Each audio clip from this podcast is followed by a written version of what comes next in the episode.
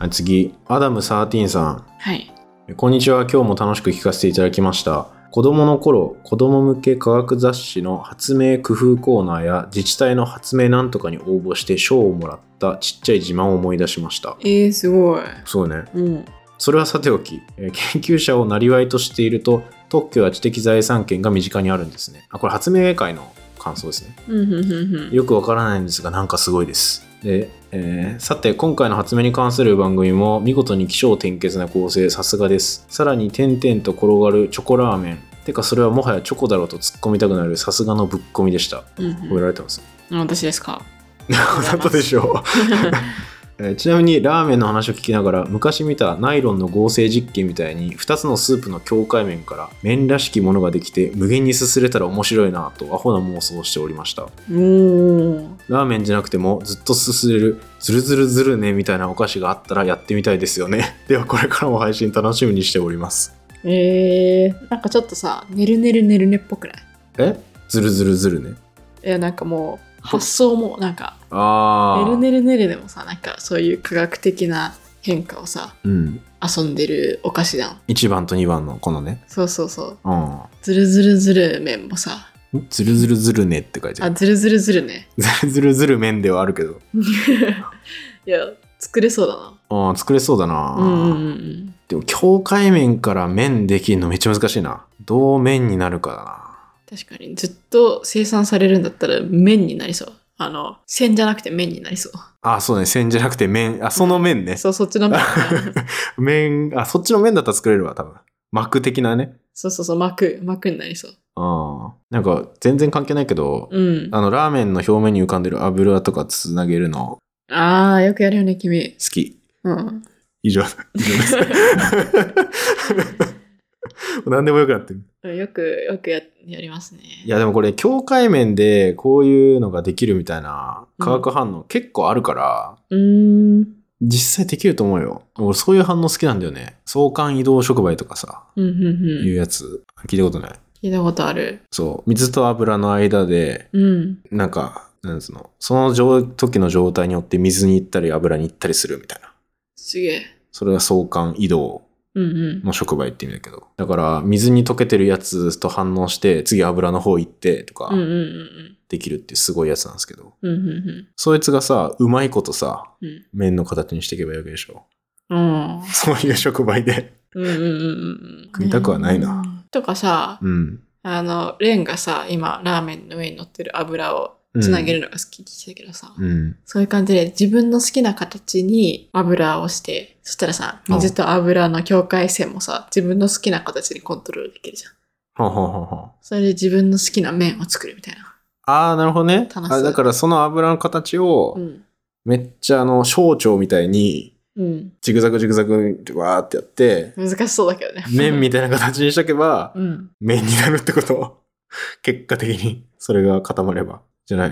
いや、なんか、境界にうん。麺できるでしょ？うん。そしたらさ、例えばさ、油を、まあ難しいけどさ、うん。あ難しいか、全部丸になっちゃうもんね。いや、なんか、例えばミッキーマウスみたいなさ、ああ。感じにして、それ一瞬に麺にしたらさ、ミッキーマウスのうん。形の、なんか、丸が3個あるみたいな感じのの麺ができる。油の塊ができるってこと？油の塊じゃなくて、あの、麺。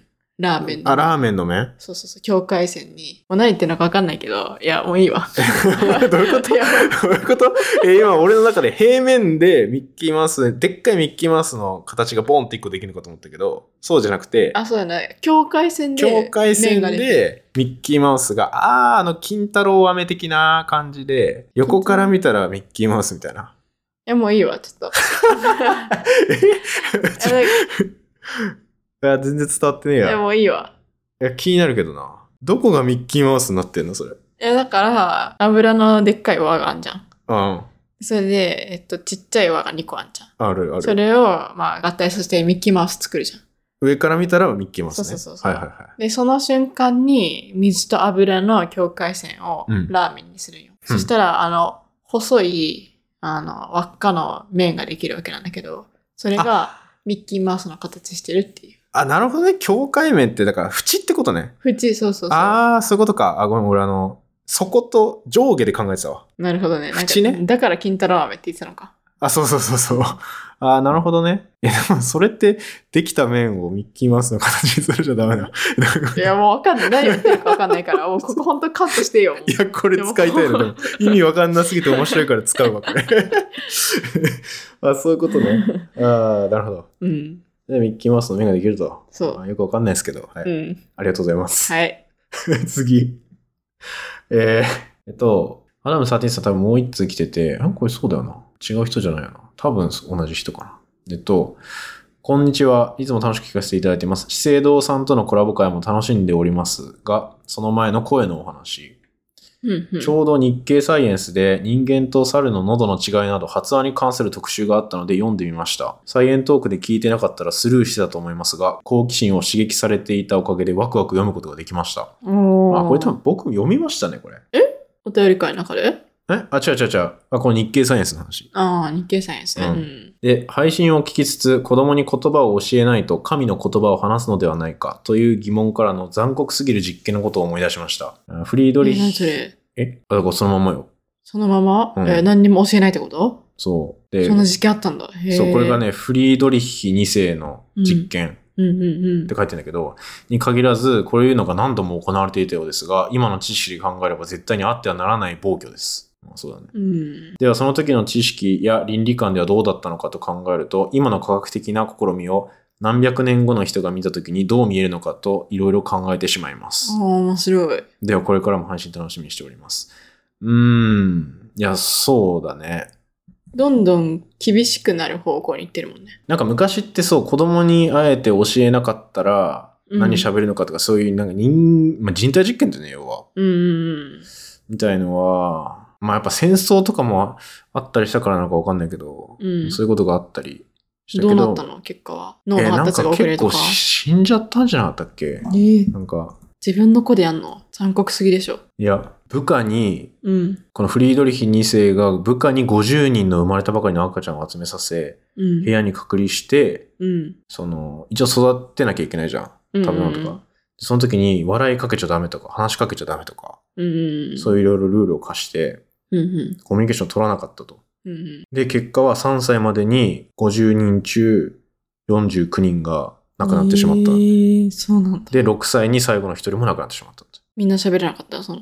6歳も喋れなかった。喋られなかったんじゃないかな。えー、かわいそね。いや、ちょっと考えられないけど、う。うん。まあ確かに今も、まあ、動物実験とかをやってるわけじゃん。うんうんマウスとか、うん。うん。うん犬とか、うんうんうん。猿と。か。うん。まあそれもね、今後どうなっていくかわかんないけど、確かに。やっぱ今でもさ、その動物愛護団体とかがさ、反対してたりとかあるしうんうんね。うん動物実験もちょっと厳しくなってきたりしてるよね。うんうんうん。うーん。あの、ちゃんと動物の飼育環境の基準とか設設けられてたり、その動物の権利も守ろうよみたいなのは、うんうんうんうん。そういう配慮をされてたりするけどね。うーん。どうなるかわかりません。そうだね。まあ、意図的じゃないけど、例えば、ちょっと似たような話で、うん。音が生まれつき聞こえない人かなっうん。ているけど、そういう人って言葉を音で捉えられないから、うん。どうするんだみたいなのは、レポートしてる論文は確かあって。でそれは、もう確かね、もう手、手で、うん。その、独自のうん。言語的なものでコミュニケーションを取ろうとするっていうのは、言言われてるみたいうんうん。その家庭内言語みたいなの言うらしいんだけど、へーその家族だけで伝わるような手話みたいなのが発達していくみたいな。それは、うん。手話を、一般的に流通している手話を教えようとしてではなく、勝手に子供が作るってこと？そうそうそう。自発的にコミュニケーションを取ろうとして、うん。ジェスチャーとかをやるっていううーん。のは聞いたことあるね。その、今回のやつで調べてた時に。なるほどね。うん。ってなったら、今のさ、フリードリッキー2世のうん。実験も、うん。それってさ、コミュニケーションを取らないようにした実験じゃん。うんうんコミュニケーションは取って OK だけど、うん。うん。言葉は教えないみたいな感じだったら、もしかしたらちょっと結果違ってたかもしれないよね。確かにね、こう他のファクターもあるかもしれない。だって、うん。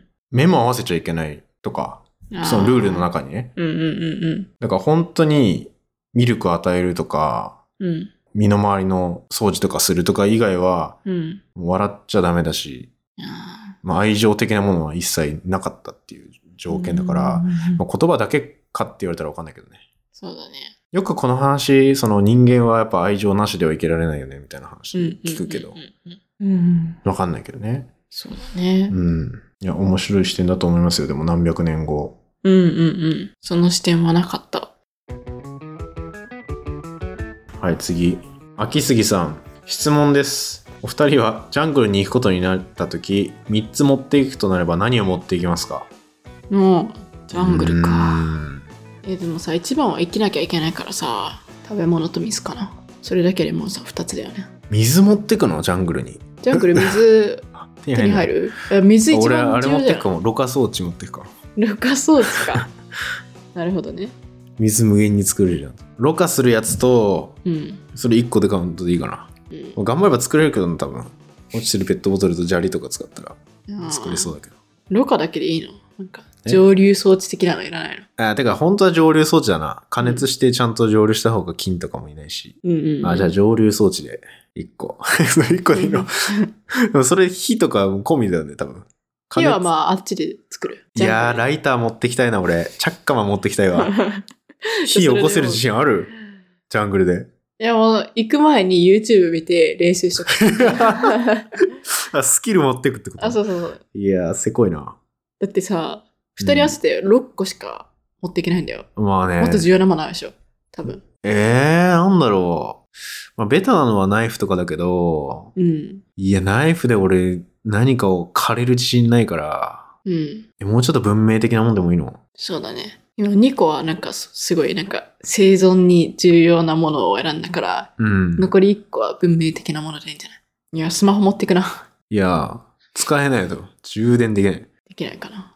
輪ゴムとか。輪ゴム？なんで？何のために？輪ゴムいっぱい持ってったらさ、うん。いろいろ使えそうじゃない？あの、パチンコみたいなやつ作ったりもできるし、パチンコ？そう。何すんの？え、パチンコで石飛ばして、あの、動物捕らえる。それパチンコっていうの？なんかパチンコってあのパチンコ屋さんのパチンコを思いあ、違う違う違う。あの、ウソップの持ってるさ、パチンコ。あパチンコっていうのあれ？え、パチンコって言うじゃん。そうなんだ。なんか、うん。え？嫌木みたいな。そうそうそうそう。あ、うんてか矢も作れんじゃない？輪ゴムあったら。うん木とかに使ったらさ。輪ゴムって結構何でも使えると思うんだけど。うん。罠とかも作れそうだしう、ん釣り竿とかも作れそうだしうん。う、んうんうんうん 釣り竿輪ゴムじゃなくてもいいか。糸でもいいけど。うんうんで、輪ゴム結構いい気するな。大量にね、大量に。うんうんうんうんあとなんだろう。最悪、でもジャングルか。いやでももう3ついったんじゃない？あ、そっか。上流と、上流と？ライターライターと？と輪ゴム？生きてるから、生きてるから、これ。あ私もいるから、食料と水は私が持っていくから。いや、待って、食料ってさ、せっこくない？え？だって、尽きるじゃん。食料を、水も。そうだね。あ、そっか。じゃあやっぱりそういう尽きない系のものの方がいいか。尽きないアイテム系がいいでしょ。じゃあ鍋とか持ってった方がいいかな。鍋。鍋持い、るか、鍋。だってさ、そこら辺のさ、うん。なんか豚とか飼った時に、豚いるかわかんない。うなんか動物飼った時にさ、食べれないじゃん。生だと食べれないじで石とかで焼けばいいじゃん。ゃん。あ石があるか。そう、石はいっぱいありそう、ジャングル。でも、石の上で鍋欲しくない？鍋いる？えそんな綺麗な感じの食事じゃなくていいんじゃないの？鍋、でも面白いね。うん。火は俺が持ってるから OK ってことで。うん。うん。それよりはナイフとかの方が重要かな。いや、ナイフの方がまあ重要ではあると。じゃあナイフにするわ。だって豚捉えてさ、うん。今の俺らの装備だったらさ、うん輪ゴムとかあるけどさ、で豚き切れないよね。うん。石と、切れる石探さないといけないから、黒曜石みたいなやつ。ちょっとそれしんどいから。そうだね。うんナイフと、あと塩、絶塩。塩、うん。なんで？だってさ、まずいじゃん。そのままさ、焼いて食べるい。や、もう食べることしか考えてない。味のこと。塩か。うん塩こそ海で、海あったら作れるけどな。ジャングルは海ジャングルないかか。塩いる？ああ、まあでも大事か。生きていく上でもら。うん。大事かもしれない。あんま納得感ないけど。衣食住が大事だよね。うん。でも君、食しかないよ。鍋と塩うんと、なんつったっけ？水とか食料って言ってたのか。うん。全部食じゃん。なしで。だから今、鍋と塩じゃん。うん。糸、食、糸、銃が必要だね。うん。寝袋寝袋寝袋絶対重要だわ。あー、寝袋か。テントとか欲しいけどな。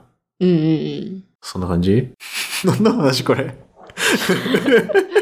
あ、でもさ、やっぱ清潔にしたいじゃん。うん。清潔グッズ欲しいわ。何？パックとか？パック？それは美容でしょなんかさえ、それ？髪とかさ、体とかさ、洗える系のやつ。シャンプーとかってこと？そうそうそう。いらねえだろ、絶え対。絶対 いるよ。え？とかさ、もう何でも使えるやつだ。歯磨きにもなるいしや、もう顔も洗えるし、あ、歯磨き？髪、髪も体も全部洗えるような、なんか万能な洗える系のやつ持ってくる。何それ？何それ？ボディーソープ？うんボディーソープでか歯洗う歯磨きするの？その勢いで言ったらかシャンプー、ボディーソープ、コンディショナーでもう3つ全部終わいやいやいや、もうシャンプーだけで。る。へえ確かに歯磨きも重要かもしれない。重要、重要。え、これだけ質問？これだけい 結構盛り上がった。や 結構盛り上がったね。うん。あいい質問だな、でもうん、いい質問。はいめっちゃ思いつきで喋ったけど。猫太夫さん。レンさん、エマさん、こんにちは。いつも楽しく聞かせていただいています。えー猿はなぜ喋れないのかを聞きました。冒頭の10回クイズのエマさんの、えー肘、膝話のくだりは、えーニヤニヤほっこりしました。10回クイズが高度な遊びだなんて考えたこともなくて、小学生の頃流行ってて問題出し合ってたことを思い出しました。話せるって特別なことですね。またお便りします。お体には気をつけてお過ごしください。うん。ありがまとうございます。ガチだからね、10回クイズの話は。うん。やったけどね、私も小学生の時ね。え？やったことあんの？それであれなの？嘘忘れた。ちなみに何やったのや、肘膝だと思う、多分。だって君、肘膝のやつ、肘10回言うって言ってたよ、ピザじゃなくて。うん。ピザっていうのは覚えてなかったってこと？そうそうそう。肘と膝だけ覚えてた。1個ぐらいそれやってお茶寝をしよっか。じゃあ、うん。キャンパスって10回言って。キャンパス、キャンパス、キャンパス、キャンパス、キャンパス、キャンパス、キャンパス、キャンパス、キャンパス、キャンパス。角度を測るのは？え、なんだっけ？え、なんかさ、分度器みたいな。あ、そう、分度器、分度器あ。ああ、ちゃんと。え、これ何何のクイズ？これ、コンパスって言いたくなるらしいよ。そもそもさ、うんもうそのボキャブラリーないから、思いつかなかった。そういう問題？え、これボキャブラリーある前提だよね。コンパスとかさ、もう普段使わなすぎて全然出てこなかった。ああ。コンパス。あ、じゃあ、これこれ1個で、あ、こっちの方がいいかもしれない。いっぱいって10回言って。いっぱいいっぱいいっぱいいっぱいいっぱいいっぱいいっぱいいっぱいいっぱいいっぱいいっぱい。いをおに変えて言ってみて。おっぱい。いいよ、おに書いていった。あ、いっぱいおになるってことえ何なんでいっぱいいや、おっぱおが正解です。あー、確かに。めっちゃ綺麗にいくがるじゃん。あえ いやでも、おっぱいしかさ、思いつかないよね。あ、これいい問題じゃん。うん。なるほどあね。れね、おっぱいからいっぱおにあ 移行するやつ初めて見た。ああ、引っかかりましたね。知ってたこれ？これ知ってた。あ、そうなんだ。おっぱおね、おっぱお。うーん。はい。これまだまだ遊べそうですね。これ10回、これさ、10回クイズ送ってきてほしいな。え？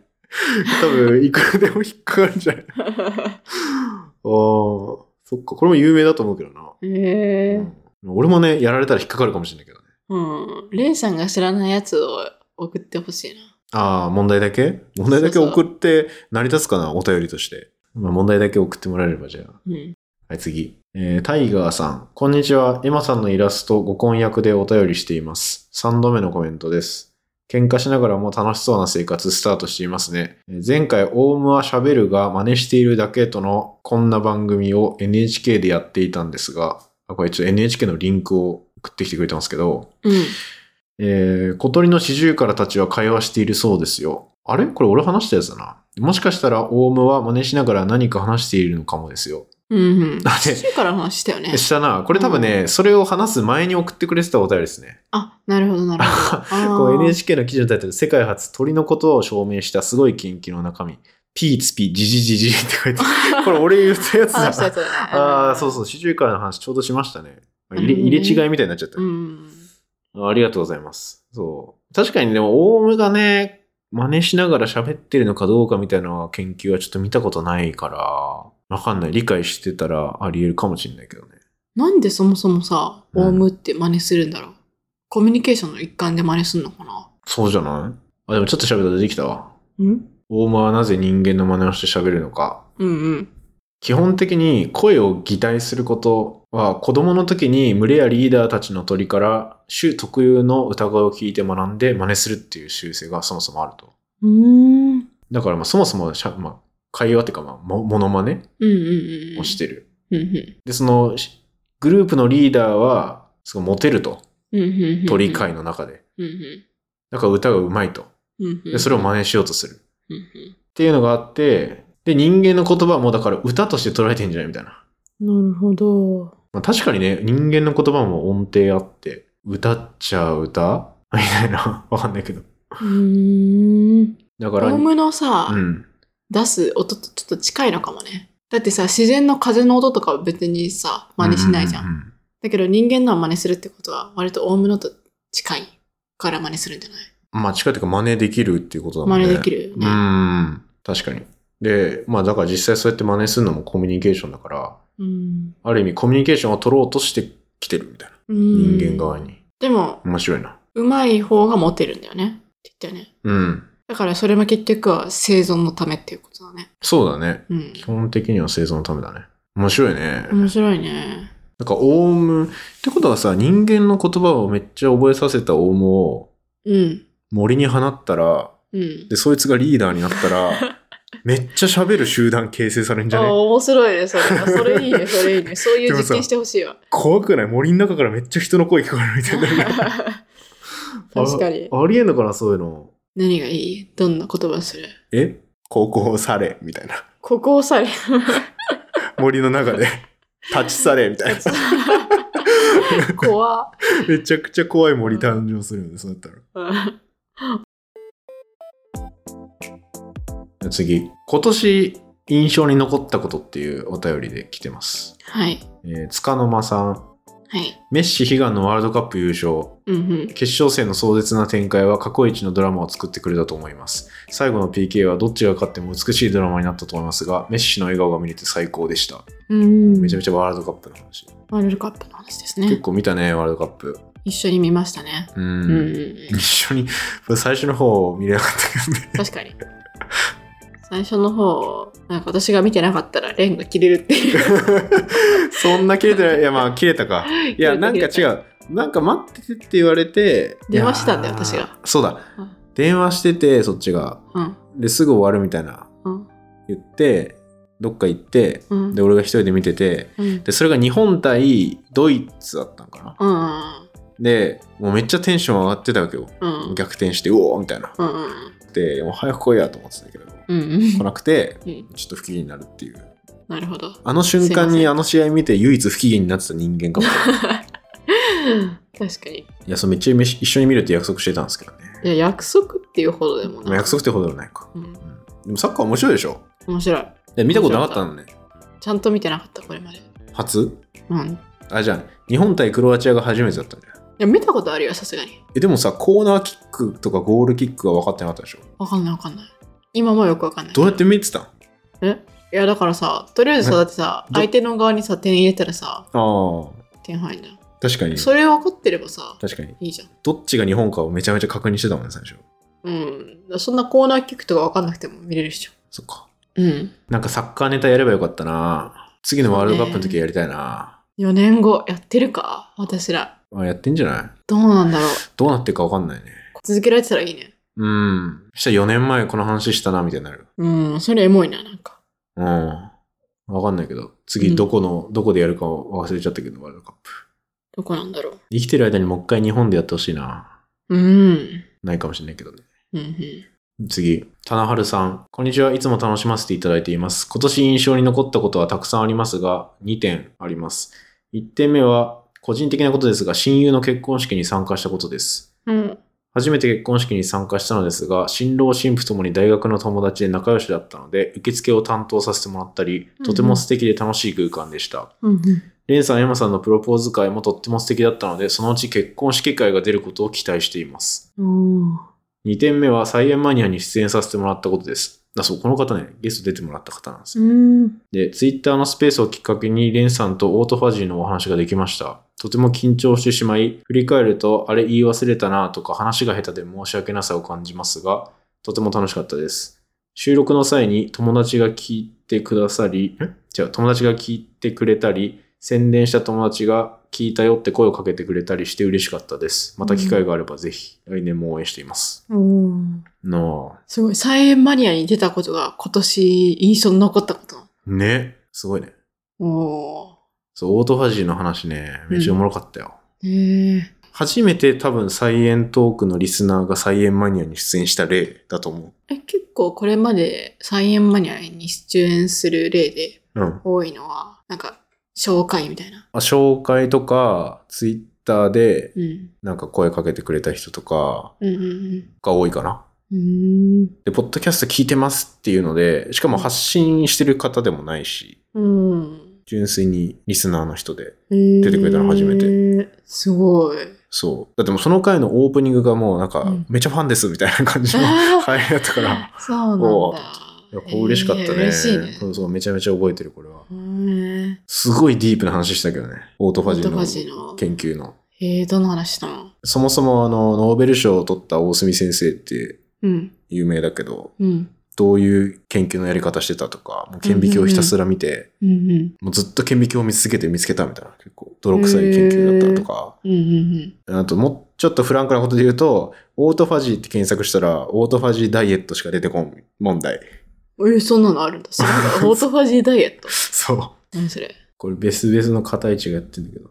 あの、一日うん。十何時間ぐらい食べないで、ああ、そす。ごい食事の間隔を空けたら、うん。その体の細胞がうん。自分食べてくれる。自分食べるというか、そういうデトックス的なうん感じだと思うけど、うん。やってくれるんだっていうダイエットの記事がいっぱい出てくるんだけど、うんうんうん。だからオートファジーの厳密な意味だと違うみたいなうん。話をしてて、うんあれは細胞の中の細胞消費感の話であって、うん。人間個体の話でオートファジーはないぞみたいなツ。ッコミをしてた。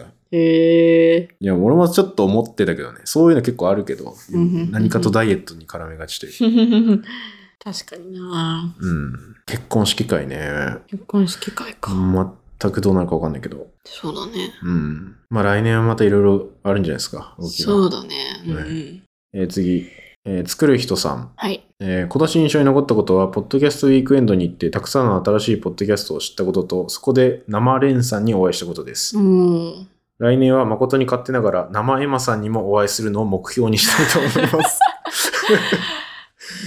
すごい高い目標。えーあと、サイエントークの人生史会ばかりに反応して感想をツイートしてしまうので、ちゃんとした科学会にも感想を書きたいです。科学には興味あるけど詳しくないので、間違った解釈になってないかビビって真面目会への感想をためらいがちです。それでは良いお年をお迎えください。あうんありがとうございますりがとう。ございます。あの、紙のレターをくれた方ですよね。ああ、そうそうそう。うん。全然間違った解釈になってても、うん。もし、あの、てかね、サイエントークってつぶやいてくれてるの見てるんで、うんうんうん。こうですよみたいなのあったら言うし、うんうん。自分なりに解釈してもらってもいいし、うん。と思いますけど、ね。質問でもいいんじゃない？質問でもいいし、うん。実際質問もらうこともあるからね。うんうんうんしたらね、一応なんか参考になりそうなページとかがあったら送るようにはしてるけど、フランクな回の方が感想書きやすいのはマジでわかる。俺もそうん。うう。ん。うん。生山さんね、名前山さんね。目標にされてますけど。ポッドキャストウィーケンド。年に2回あるんだっけ？ああ、去年は2回。うん。まだ2回しかやってないんじゃない？あのイベント。次いつあるのかもわかんないけどね。うーん。ぜひ。いつかね、出店できたらいいよね。うんうんフラって言っても誰かわかんない問題あるから。うん。でもさ、もうレオンは結構いろんな人に認識されてる？いや、そんなされてないよ、多分。あ、そうなんだ。喋った人は覚えてるかもしれないけど、うんうん多分名札も何もつけないで、うん。マスクしていったらうん。わかんないでしょ。確かに。うん。そんなね、俺もね、わかんないと思うもん。そこで、確かにね。うんあ初めて顔見たわっていうポッドキャストやってる人とかいたけど、うん。街中で会っても絶対わかんない。絶対わかんないねわ。かんない。特に今マスクあるからね。そうそうそう。わかんないわ。まあなんかね、機会あったら、ぜひ。ぜひ。じゃあ次。え、リコットさん。レンさんとツイッタースペースでお話ししたことが今年印象に残ったことです。その時に歩く価値になれとおっしゃっていただいたので、まずはウォーキングから始めようと思います。これはさ、俺めちゃくちゃ偉そうなやつみたいな。歩く価値。価値？バリュー。歩く価値になれ。どういうこと？これ話した時は、なんか作ったり、なんか本出したりとか、すごい発見したりとかして評価されるのもいいけど、うん。もう自分自身が喋る言葉とかに価値を持たせられるようになったらうん。いいよね、みたいな話を確かしたんだよね。すごいね。なんでその話になったのかは覚えてないけど、うん。そういう意味の歩く価値になれっていうこと。自分自身の価値を高めた方が。いいですよね、みたいな話うん。俺、歩く価値になれってそんな命令系で言ったか全然覚えてない。めっちゃ偉人みたいじゃん。偉人俺まだ何の価値もない。だけど、そういう人になりたいよね、みたいな話はした記憶があるね。うんうんうんうん。で、それが最強なんじゃないかっていううん。うん。話をした。なんかレベル上げみたいなもんじゃん。人生。人生。わかんないけど。その人生語られないけどね、まだ。うん。歩く価値。いや、価値あるんだけどね、みんな。うん。それは分かってんだけど。うんうんうん。それって、なんか、その人が今まで何をやってきたかじゃん。うんうんうんなんか空っぽすぎたらさ、別にその人が何喋ってもあんま響かないわけで。うん。うんうんうんその人がいろんなことやってたりして、した上で同じこと言ったらさ、その人の発言に価値って生まれる。みたいな。うん。うん。そういう話だったと思うな。深いな。深いかな、これ。うん。あ、そ私は無価値だ歩く無価値だ歩く、な 歩く無価値だって笑顔で言われても。いや、絶対誰かの価値ではあると思いますけどね。うん。そんな話するんか、スペースで。そう、このリコットさんは、うん。あの、ポッドキャストやられてる方で、うんうん天文系のうん。番組をやられてる方なんだけど、うんうん。まあなんかどんな感じでやったらいいかとか、うんうんいろいろ話してて、うん YouTube もやられてる方だけど、うんまあそういう発信やるんだったら、うん。継続していろいろ頑張って価値高めていけばいいんじゃないですかね、みたいな。そうだね。まるで無責任な俺の 発言だけど、じゃあお前はどうなんだっていう。お前も頑張りましょうっていうことね。俺も頑張ろうってうんうんういう話で、ん。頑張りましょう。はい。はい、続いて、なんと、ポッドキャストのエピソードでお便りをくれた方がいます。おー。朝日の音ノートというポッドキャストで、弦楽器職人の朝日さんっていう方がやられてるんですけど、そのエピソード第312回、サイエントークにお便りをエピソードで届けるっていう、まあドストレートなタイトルで配信してくれました嬉しいよねえ？あ嬉しい嬉しい。タイトルにまでそつけていただいて。う。ありがとうございます。ありがとうございます。で、まあ、この回だけ奥さんを呼んでうん。収録してくれてまして、あの僕らが二人暮らしを始めて結構バチバチやってますっていう話をポロってどっかでしたんだよね。うんうんもうどこか忘れたけど、うん。うん。でも最近だよね。最近。うん。でしたら、まあそれに、まあアドバイスというか、うん。結婚14年目って言ってたかな、ぐらいで、アドバイスを、ポッドキャストのエピソードにしてくれました。いやー僕らのために。なかなかさ、うん。そんな、そこら辺のさ、夫婦に聞いてもさ、二人揃って教えてくれることなんてないじゃん。しかもこんな30分、40分ぐらい。そこら辺の夫婦って何？ど 夫婦生活どうですかって。ええね。だいぶ不審者やけど、それ。まあ確かにね、だいぶ貴重な意見だよね。そうそうそう。ありがたい。参考にさせていただきます。はい。で、じゃあそれぞれなんか刺さったこと言います？うん。僕言っていいです？いいです？うん。あの僕は、期待しない方がいいよっていうのに刺さりました、すごい。ああ。期待しない。はい、もう私に期待しないでください。いや、まあ、あくまで他人だからみたいな言ってて、そうだね。そうなんかお互い、実家が違うと、うん。うん。その、全然文化が違うから、うんうん。もうそもそも当たり前が違うみたいうん。な。それをまず認識しようみたいなね。そうだね。これ当たり前だけど結構難しいことだと思うんだよね。うん。だって自分に染みついてたりするじゃん。そうだね。いや、染みついている部分と変わる部分とがあるんじゃない？あそういう話もしてたよね。なんか、ルールが変わっていくみたいな。ああ、そうそうそう。自分たちの中での流行があって。だから、あれかい？君は実家でみんな歯磨き粉はやっぱ持ってくタイプいやいやいやいや それは違う。あ、それ違。そうれは違う。ああ、それは個人。そうそれは個人だけど、まあでも、それで俺がなんか言っちゃったのもうん戻すみたいな。それも、うんまあ、ちょっと言ったら直してくれるだろうみたいな期待はあったわけね。もうこれは諦めるしかないんじゃないかって。いや、でもそこは諦めずに、あの、優しく定期的に言っていただけるとありがたいかうん、な。ちょっと言い方もね、そうそうそうそう。反省点多いです。うんうんうん。反省してくださいよ。そう。だから、まあそれをちゃんとコミュニケーション取って、うんイ。ライラポイントを貯めずに行こうっていうことだね。そうだねう。ん。うんうん。どうですか？いや、なんかね、私は、うん。二人の話してた内容よりもなんか二人の関係性について すごい考えてしまったわ。関係性。うん。どういう？いや、例えばさ、うん。奥さんの方がうんうん。敬語じゃん。敬語で話して、なんで。今回だけ敬語なのみたいな言ったじゃん。うん。だから多分、今回はちょっと外向けというか。うん。だけど、また家の中の二人では違うような感じなんだろうな、みたいなことをちょっと思った。俺ら私らもさ、そうじゃん。うんだいぶさ、ここで、ポッドキャストで話してるのと、普段二人暮らしで話してる感じって、うん。まあ結構違うじゃん。うんうん。だからさ、どうなんだろうなってちょっと思った。しかもさ、うんあの、多分初めて夫婦でさ、ポッドキャストやられたわけじゃん。うん。で緊張してるよね、絶対。あ、絶対でその緊張はちょ。っと伝わってきた。ああ、いや、あと、あの、旦那さんから奥さんへの愛が伝わってきた。なんか、猫っぽいみたいな言ってて、ああ、言ってた言ってた。で、よくわからんみたいな。未だによくわからんみたいな。猫パンチ。そう。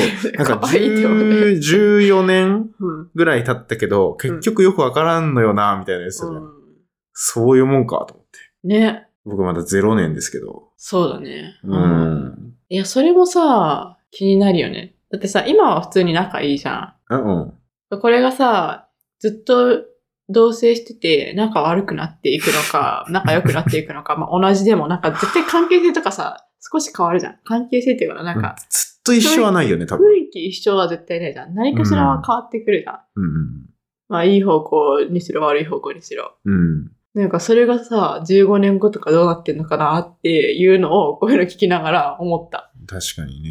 いや、だからね、なんか、サイエントークリスナーの気持ちがちょっとわかる気がした。なんか話の内容よりも二人の関係性に興味があるっていうのが、いや、ぼいや、ただあーあの話の内容聞くべきなんだけど、聞いてもいろいろなんか共感はしたんだけど、うんうん。なんか、普通にポッドキャストとして聞いた感想やつ。あのじゃあ話の内容を言う まあ、と、でもね気持ちはすぐわかる。うん。例えば、なんかこの二人は、うん。掃除をいつからやり出すかみたいな。ある程度のラインがあって、で、そこを超えて汚くなったらうん、どっちかがし始めるみたいな。はいはいはいそこのラインが一緒だみたいな言ってたけど、うん。そもそも私そういうタイプじゃないなって思って、まあ君はちょっとまだよくわからないけど、あー私はライン LINE とかそういうのないなって。い LINE ない。やあるあるかもしれないけうんど言っ、てたね、前。そうそうそう。なんかもう常に綺麗にしとくか、うんそれとも常に汚いかの、なんか0か100かみたいな。うその時のもうテンションによって変わるみたいな感じで。いや、俺結構そのタイプよ、俺も。だから、俺がすごい危惧してるのうは、ん二、人とももういいやってなってるタイミングが来たら、うん。お終わると思う。確かにな今、どっちかがさ、うん結構啓発してるじゃん。ちょっと掃除しようみたいな。どっちかってか私しかやってなくて。いや、どっちかってさ、いやいや、あなたがやってるとこき見たことないですけどね。いや、でもあれじん。ゃん。ルール化したやつはやってるよ。ルール化した掃除のところはやってる。え、でも、いや、まあや確かに。啓発はされてる側だな、俺。確かに。あ歯磨き粉片付けるしか言ってなあ、そう。歯磨き粉はすいませんって感じだけど。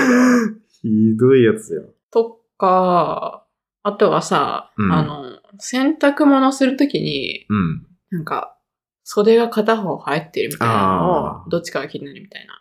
気になるって話だったっけ？気になるかなんか、気になんないんじゃな観察した、えなんか、どっちかが気づいて、それまで、あの、えっ、と、旦那さんの方が気づいて、で奥さんはそれまで気づかなくて、それで言われて初めて気づいたみたいな話だったけど、多分、うん。二人とも、私らは二人とも 気にしないなって思った、それ聞きながら。だって服脱いだ後の形でしょ？いやまあ見ないよね。え一応、あの、見てはいる。見てはいる、いるし、こういう状態だなって認識するけど、それをあえて戻そうという気にはならうない。ん。俺もなんか洗濯するときに、うん。干すときに、うん。何も考えずに多分戻してるわ。袖が内側に入ってようが。ああんま気になんないね。なんならさ、服が全部表裏逆だったらそのまま干すわ。もう、でなかそれなんんかちょっと、、それもさ、なんかさ、いい感じじゃないって思うんだけど、だって中汚いかもしんないじゃん。特に肌着とかだったらさ、うん中の方がさ、汗とかで汚れてるかもしんないじゃん。うんうん。だからさ、内側にお外にしたいんだな、みたいな。むしろ裏返した方がいいってこそうそうそう。とああ。それをね、ルール化するとめんどくさいな。あ、いやいや、そこはもう、あそれはしないとねそこはもう、もう興味ないから、私は。となるほどね。あ俺も興味ないね。そうそうそう。そうだな。だから、き気づくポイントと気づかないポイントをまあ合わせていくしかないもんな。うん。まあ、そして相手をあんまり変えようとしないというか。うん。あくまで他人ですっていうね。そうそうそう。ん。えそれに尽きるな。いや、まあ、うん、でも、努力はしてもいいと思う。うん。一部の変えれる。なんか、本当のコアの部分を変えようとするのは結構きついじゃん。きつい。けどさ、このポッドキャスト、朝日の音ノートさんでも言ってたけどさ、うん。なんか、その時の流行、自分の中での流行によって、うんうん。なんかルールが変わったりするようなものもあったりするんだよ。そういう多分変わりやすいようなものもあるから、そういう変えやすいところは一緒にしていって、そうじゃないところはもうありのまま受け入れるみたいな。それがいいんじゃない、うんうんうんだから、ある日突然俺がリビングに歯磨き粉持ってきて置いてるままでも、うん。あ、流行変わったんだな、みたいな受け入れるいや、そしたら、え自分言ってたじゃん。な、なんで、私めっちゃ言ってたけど。それ流行なんじゃないの？ええだから、いや、わかんない。ちょっと言ってみただけ。あーまあまあ。うん、って思った。そうね。うんまあ、ルールはちゃんと制定した方がいいと思うね。その流行があるにせよ。そうだね。その、うん、ルールをだから変えていけばいいんだよ。人生のタイミングによってそのルールを変えていかなければならない。うん。って思いますね。いや、ちょっとね、はいいろいろと勉強になったね。うん。勉強になった。そう。まあ、あれからだいぶ経ちましたけど、二人暮らしし始めてから。そうですね。バチバチの回数はね、減ってきた気がするよ。うんうんうん。だから、一週間目が一番やばかったよね。そうそうそう。うん最初がやっぱね、しんどかったけど、うん。やっぱちょっとずつルールとか、うん。なんか、あこういう生態を持ってるんだっていうのが理解できてくるわけじゃん。あ、逆にさ、お互いさ、ここ知らなかったわ、みたいなとこある？知らなかったわ。初めて気づいたわ、みたいな。まあ私特にないけどな。ないんか。俺が個人的に気づいたことでいい。うん。あの、意外とパックが気持ちいいってことか。いやこれは、あのー二人のと関係ないよ。自分。いや、あの、でもこれはパック借りたところから始まってるから。そうだね。そうそうそう私が使ってたパックもういらないから、使っていいよってたら、うんなんかパックにはまり出して、あの、美容部員さんと話したからさ、うん、うん、それもちょっとあって、タイミング的に。うん、で、パック借りて、うん。お結構これいいな、みたいな。さっぱりするなっていうのに気づいて、うんまあもう自分用に 新しいやつ買うっていう。あ、でもそこがさ、二人暮らしのいいところかもしれない。え？それだったら、私も普段全然ゲームしないけど、君がゲームしてるのを見てちょっとやりたくなって今ちょっとハマってんじゃん。ああ、今ね、フォールガイズをね、そうそうそうそう。すごいやってますよね。うん、めっちゃ下手なんですけど。あいや、うんフォールガイズを見てるの結構面白い。なんかワールドカップとかもこれまで見なかったけど、君が見てるから、最初は反強制的になんか見させられて、見ら見なかったらキレられるから。でだから、ちょっとなんかさ、すごい嫌なやつの言い方するけでも実際そうど。結果的にでもみちゃんと見て面白かったそう、ちゃんと見て面白くて、普通に結構ハマった。そう。だから、普段自分がやらないことうんをなんか興味持つきっかけになるのがいいよね。うん。うん、そうだね。趣味は広がる気がする。うん。っていうことで、なんだ、引き続きよろしくお願いしますってことなの？か。引き続きよろしくお願いします。そう、あの、いろんな先輩からのご意見はお待ちしていますので、はい。もっとこうしたらいいよとかね、うんもしあったら。とか普通にもう、うん。普通にただただ会話してほしい。いや、まあね、それもあ それをる。聞きたい。そう、結構良かったね、ポッドキャストとして聞くのは。そうだね。うん。うん。だから俺らもそうやって見られてんだろうなっていう。そうそうそう。そう。最近あれだよ、ツイッターで、俺ら散々さ、歯磨き粉の場所うん、問題語ったからさ、うんあの、アップルのエアタグっていうやつありますよっていうコメント来てたよ。何？アップルのエアタグって？エアタグっていうちっちゃい、うん。あの、場所とかはわかるようえーなタグがあって、うん。それつければいいんじゃないですかっていう コメントをね、早速ツイッターでいただいてて、あ、これがね、SNS の正しい使い方だなと思った。確かに。うん。いや、そこはポッドキャストやってることをさ、活かしたいよね。私たちはさ、うん、こうやっ。て発信できるから自分の悩みを言って、そしたらなんか解決策が返ってくるかもしれないそう。これだいぶね、世の中のね、あれだよ、同世代のうん。結婚したてみたいな人よりアドバンテージだと思うよ、これ。確かに。仲間がいますからね。確かに。リスナー様という仲間の。そうそうそうそう。うん。それははい。検討しようと思いますが、まあ。え？うんあエアタグ？え、あ、いや、エアタグはもううん。高いから多分。いくらするか知らんけど。うん。歯磨き粉のためにエアタグ買う人はなかなかいない。うんスマホにつけるんだったらありかなと思う。ああ。まあ、それだったらスマホのさ、自動探索機能使えよみたいな。まあ確かにね。それありそうだし。うん。まあまあまあ。まあそのとこっすかね。はい。はい。朝日さんありがとうございました。ありがとうございました。はい感動しました。じゃあ最後です。エママハートマーク。はい。これ読んでいい？